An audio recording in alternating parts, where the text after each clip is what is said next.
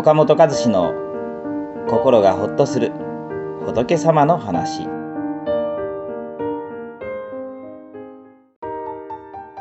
怒りのループにはまらないために傷ついている自分の心に目を向けてお釈迦様は腹が立った時の受け止め方に3通りあることを次のような例えで教えられています。水の上に書いた文字は書いたそばから流れて消える。砂の上に書いた文字はしばらくして消える。岩に刻んだ文字はいつまで経っても消えずに残っている。つまり腹が立ってもすぐに忘れてしまえる人。しばらく経たないと気持ちが落ち着かない人。いつまで経っても不愉快だったことを思い出して腹を立てている人。と3通りあるのだと言われています。人間腹を立てないようにはなれませんが腹を立てた後岩に刻んだようにいつまでもその怒りの炎が消えないのはとても苦しいことです。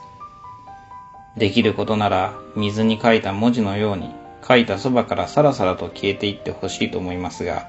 なかなかそうならないところが悩ましいところです。腹が立つと自分の正しさを証明しようとして相手の悪いところや非があるところを見つけ出そうとします。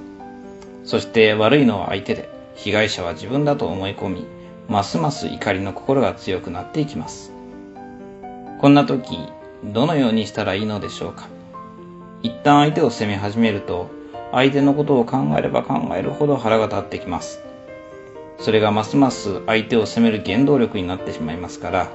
なるべく考えないようにした方がいいと思います。